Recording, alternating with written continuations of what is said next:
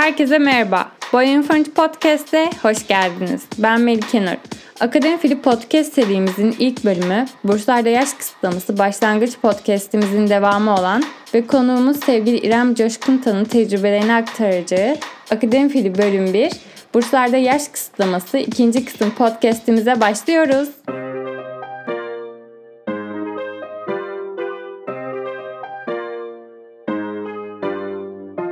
Merhaba İrem Hanım, hoş geldiniz. Merhabalar efendim, tekrar hoş bulduk. Nasılsınız, iyi misiniz? İyiyim, teşekkürler. Siz nasılsınız? İç güveysinden hallice. Sınavlar da bitti. Yine podcastimizin başına geldik. Oh oh mis gerçekten.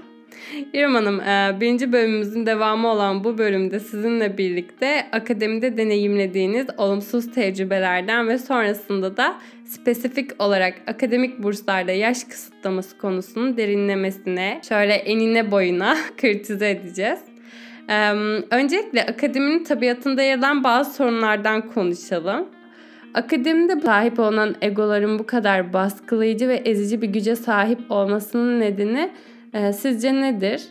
E, acaba herkes kendi geçmişte yaşadıklarını diğerlerine, bir sonrakine aktararak, yansıtarak mı ilerliyor yoksa bu ortamda e, bir nevi hayatta kalmak için kişiler e, kendilerince adapte mi oluyor, adapte mi olunuyor? Sizin bu görüş, e, bu e, konudaki görüşleriniz, fikirleriniz nelerdir? Hmm, şimdi hayatta kalmak olarak değerlendirilebilir mi bilmiyorum ama aslında e, her şeyin başına dönersek akademi de bir toplum ve toplumların genel bir yapısı var. E, Canlılak tarafından e, oluşturulmuş bir kavram toplum sözleşmesi diye. Burada bireylerin bir arada yaşamak için doğal haklarından vazgeçerek genel iradeye tabi bir yaşamı kabullenmesi kavramı söz konusu. Yani toplum içerisinde yaşamak için bireyler e, kendi özgürlüklerinden vazgeçiyorlar. Ve bir nevi e, gayri resmi bir sözleşme imzalıyorlar toplumla. Akademi de bir toplum ve dolayısıyla da kendi içinde e, belirli dinamikleri var, değişmeyen. Ve bunlara uyabilmek için e, akademisyenler de bu haklarından feragat ediyorlar. Benim gördüğüm bu. Akademide bu olmalı mı? Tabii ki olmamalı. Çünkü akademi e, bir sosyal e, varlık değil. Akademi bilimsel bir disiplinle ilerleyen bir e, kurum diyelim ya da varlık. Yani burada bir disiplin, disipliner yaklaşım gerekiyor. Fakat biz genelde disiplini baskıcı olmakla fakat baskı uygulamadan da e, disiplin geliştirilebilir ve e, öğretilebilir diye düşünüyorum. E, ast-üst ilişkisindeki sorunlar aslında hep vardı. Hep de var olmaya devam edecek. Çünkü bizim e, şu anki hocalarımız da bir zamanlar öğrenciydi hı hı. ve onların da hocaları vardı. Onlar da genel olarak istisnalar haricinde kendi hocalarından gördükleri şekilde davranıyorlar. Çünkü onların rolüne davranıyorlar. Fakat burada da şeyi düşünmek lazım. Hepimizin çocukluktan itibaren yap, e, gel, e, başına gelenler ya, ya da yaşadıklarından geliştirdiği bir doğru yanlış mekanizması var. Aslında e, bir kişi e, baskıcı bir ortamda olduğu zaman ya da e, ego savaşların olduğu bir ortamda olduğu zaman hangi davranışın doğru ve hangi davranışın yanlış olduğuna tek başına karar verebilir ve bunu idrak edebilir pozisyonda, hı potansiyelde diye düşünüyorum. Dolayısıyla da e, aynı şekilde davranmama olayı sıklıkla karşılaşılıyor ki şiddet gören birinin şiddet uygulayıcısı olmaması buna örnek verilebilir yani.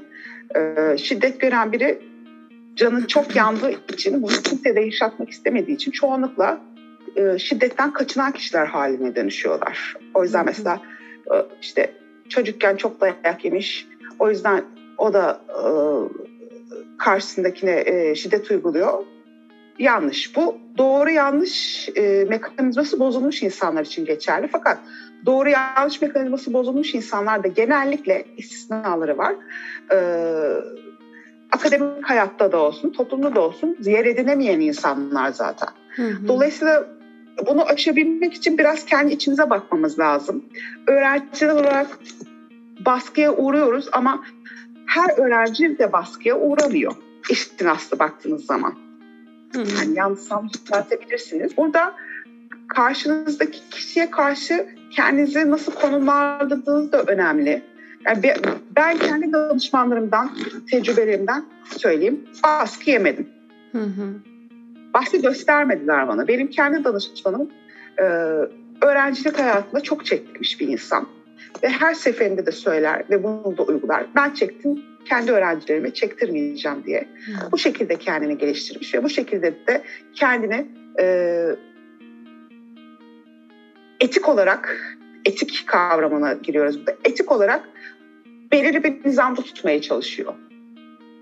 Hani sapıyor olabilir bazen belki ama genelde evet. hep o yolda ilerlemeye çalışıyor ve yetiştirdiği öğrenciler de geleceğin hocaları olarak e, bu davranışla onu benimseyecektir diye düşünüyorum. Şunu da söyleyeyim, bu baskı unsuru oluşması günün getirdikleri, ben bunu unuttum. Hı hı.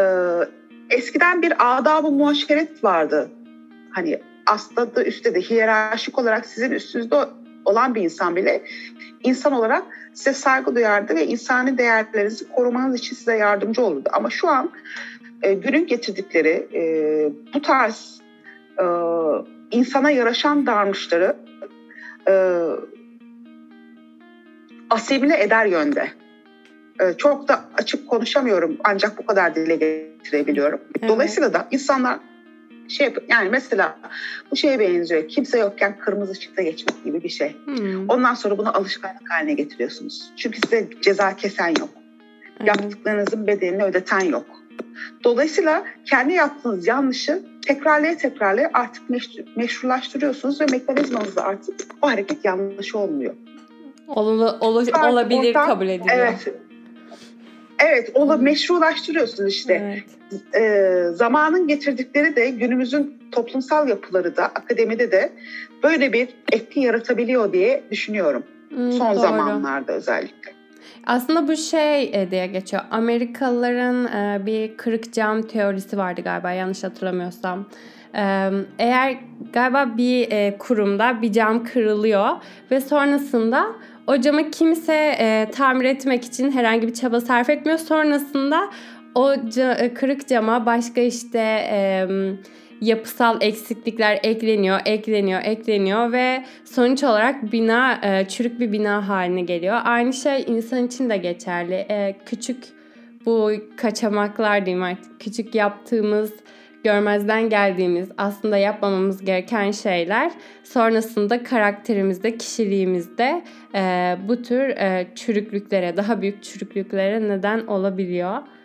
Hmm, gelelim e, akademik burslarda yaş kısıtlaması uygulamasına. E, bu aslında akademide sistemin içerdiği protokol, e, proses, prosedür gibi nedenlerden dolayı sizi sınırlayan bir durum olarak tecrübe etmiş olduğunuz bir uygulama. Değil mi? Maalesef, maalesef. Geçenlerde 102 bin doktora bursuna başvurdum. Hı. Laboratuvarda daha fazla vakit geçirebilmek için işimden ayrılacaktım. Ben hem çalışıp hem okuyan bir öğrenciyim. Ee, sonuç ise başvuramadım çünkü 35 yaş sınırı koymuşlar. ee, ve sorguladım tabii ki. Neden? Yani benim de yaş mı yoksa e, fikirler mi önemlidir? Hı hı.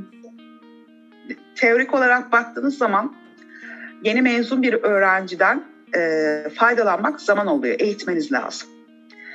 Bunu e, bilimsel eğitim olarak değerlendirmeyin. Organizasyonel eğitim, kişilik bütünlüğünün eğitilmesi, kendine kişinin e, kendini geliştirmesi ve organizasyonel bir insan haline gelebilmesi, bir iç disiplin kazanması süreç istiyor. Evet. 5-10 sene sürüyor neredeyse bir insanın akademik anlamda bir iç disiplin kazanması. E, hazır disipline edilmiş var bir tane. Örneğin ben. yani ben niye yaşımdan dolayı burs alamıyorum? Bu e, sorgulanması gereken bir şey.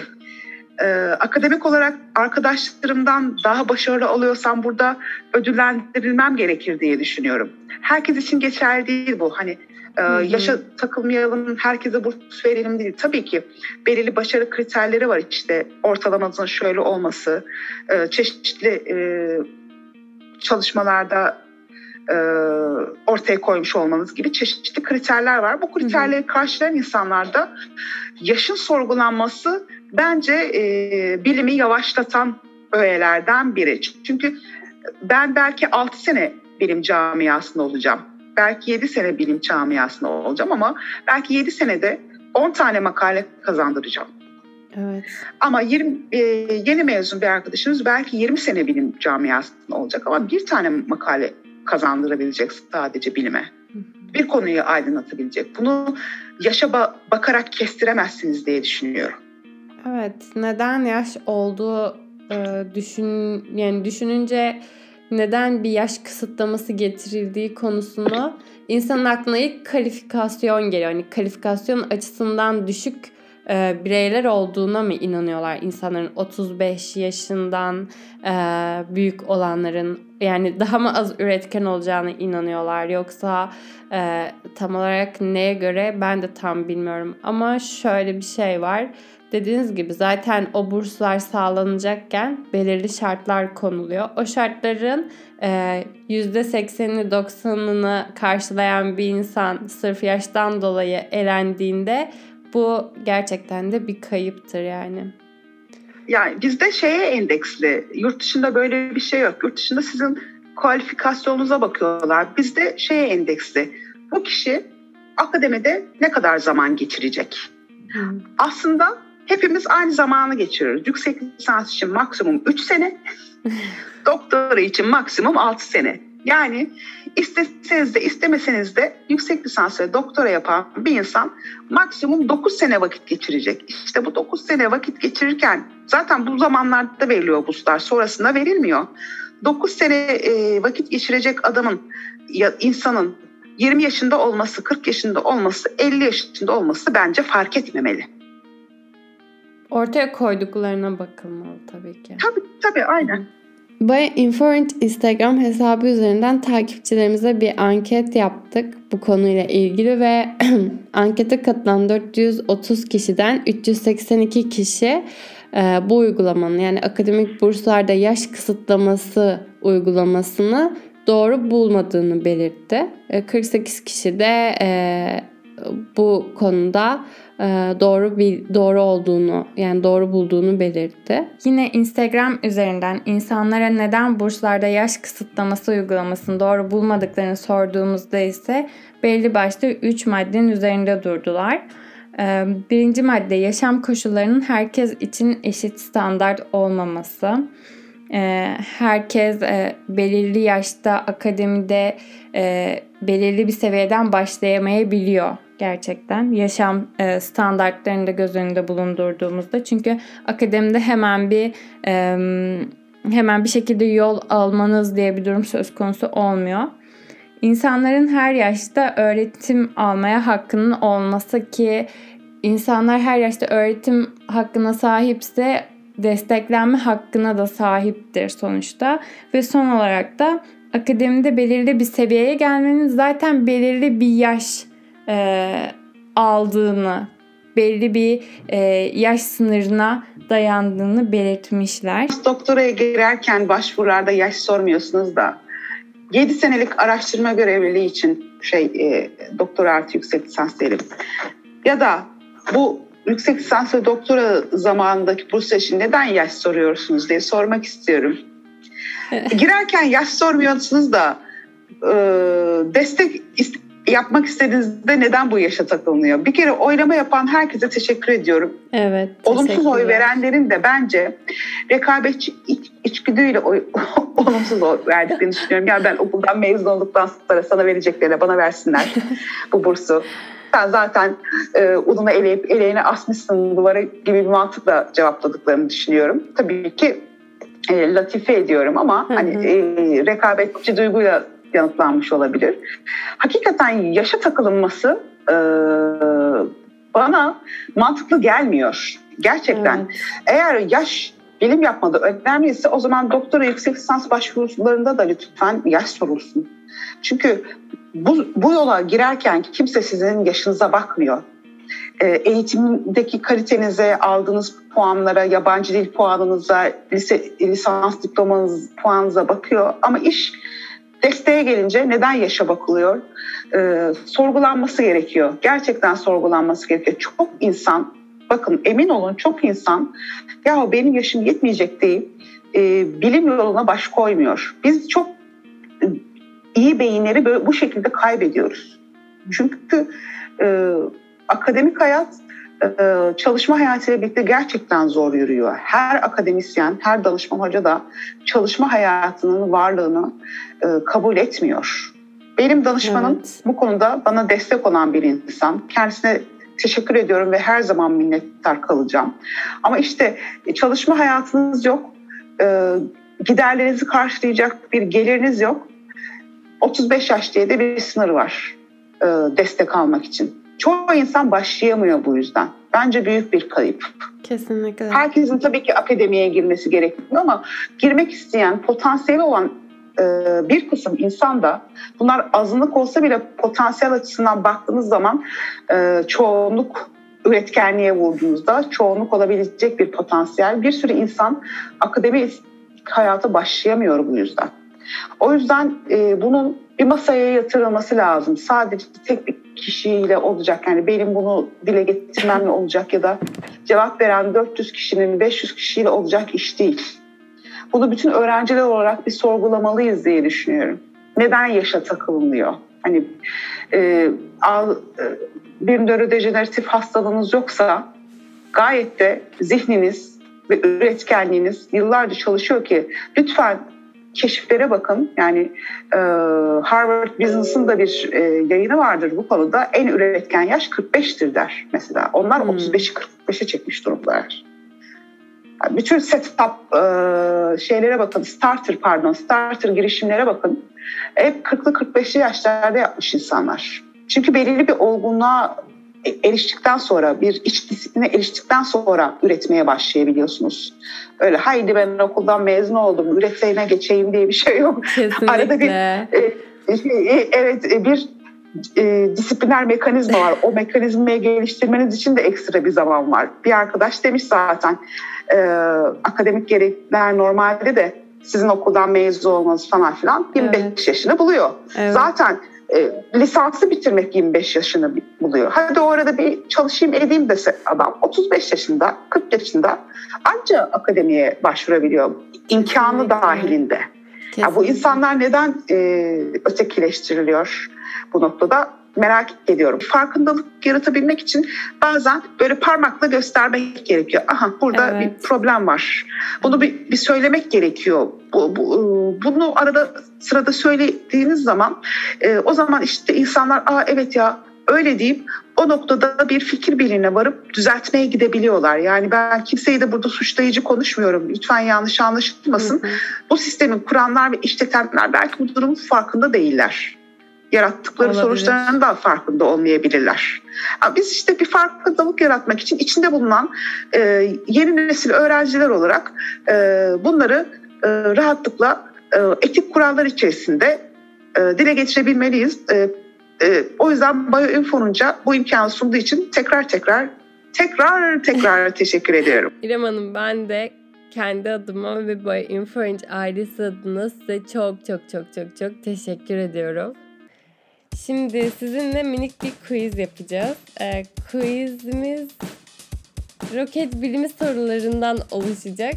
Ne bu roket bilimi soruları? Kim milyoner olmak ister yarışmasının ikinci soruları kalibresinde. Yani çok zor gerçekten. bu sorulardan oluşan minik bir quiz yapacağız birlikte sizinle. Bakalım siz nasıl bir e, performans sergileyeceksiniz. Hazırsanız başlayalım mı? Hazır mısınız? Şimdi şöyle bir şey söyleyeceğim. Ee, biliyor muydunuz yoksa bunu e, öyle mi söylediniz ama ben kim milyoner olmak istere katıldım. Hayır bilmiyorum. o, o, 30 bin lirada para aldım. Maşallah. Hani bu ikinci soruda İkinci soruda elenme kısmı var ya. Evet onu çok geçmişsiniz. Şey. şey daha da yüksek alınabilirdi ama daha yüksek alsaydım niye en yükseğini almadım diye ilk başta aç gözlü bir yaratık. Fakat arkadaşlar orası değişik bir şey. Orada çünkü sabahın körüne girip akşamın köründe çıkıyorsunuz ve e, rezil olma psikolojisi benim ayaklarım titreye titreye. Yani bildiğim soruda bile joker kullandım ben. yani o heyecanlı sonu neler yaptırmıyor. O, o yüzden işte ikinci soruda elenenleri de çok yüklenmeyin lütfen. o an insan kendini kaybediyor. Gerçekten ben soğukkanlı bir insan olarak bilirdim kendimi değilmişim. Ya yani. evet işte Onu, ben orada yarışırken gördüm ben. Ben de işte o yüzden diyorum ki burada bir demo olsun. Oraya gittiklerinde en azından belki vücut bunu hatırlar ve e, ona göre tepki verir. Bu arada kas hafızası. Aynen kas hafızası. o zaman hazır mısınız? Tekrar sorayım. Evet hazırım. Hey süper. Evet. Akademi Film Podcast Roket Bilimi başlıyor. Birinci sorumuz.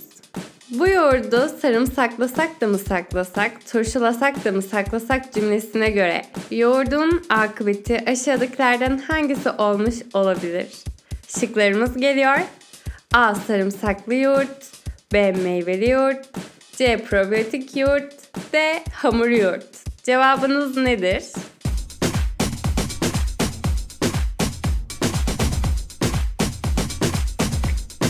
Sarımsaklı yoğurt. Sarımsaklı değil, sarımsaklı yoğurt. Doğru cevap. Tebrikler İrem Hanım. Ee, şimdi ikinci sorumuz geliyor. İkinci sorumuz Eve gelirken yumurta, domates, biber ve iki tane de ekmek al diyen birisi sizce hangi yemeği yapmaya karar vermiş olabilir? Şıklarımız geliyor. A. Mantar risotto B. Menemen C. Kuzu çevirme D. Sufle. Cevabınız nedir Hanım?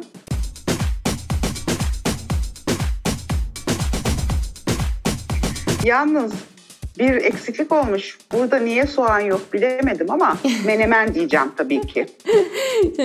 Soğanlı mı olur, soğansız mı olur? Ee, galiba en son soğansız, soğansıza mı karar vermişlerdi? Öyle bir şey olmuştu. Menemen. Benim babam İzmir doğumlu. Oradakiler soğanlı yapıyor. Biz de soğanlı hmm. yiyoruz o yüzden işin aslı. Orijinali o şekilde mi yani?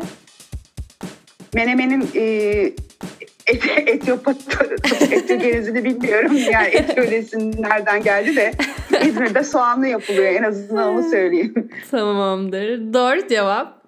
Harikasınız İrem Hanım. Ve quizimizin son sorusuna geldik. Şu ana kadar çok başarılıydınız. Gerçekten tebrik ederim. Tabii son soruyu e, hala sormadım. Bakalım bu soruda ne olacak çünkü biraz zor. E, son sorumuz geliyor her yer her yerde diyen birisi tam olarak neyi açıklamaktadır? Şıklarımız A. Kuantum fiziği B. De Broglie dalgaları C. Dağınık bir odanın durumunu D. Biyokimya sınav kağıdını. Cevabınız nedir İrem Hanım?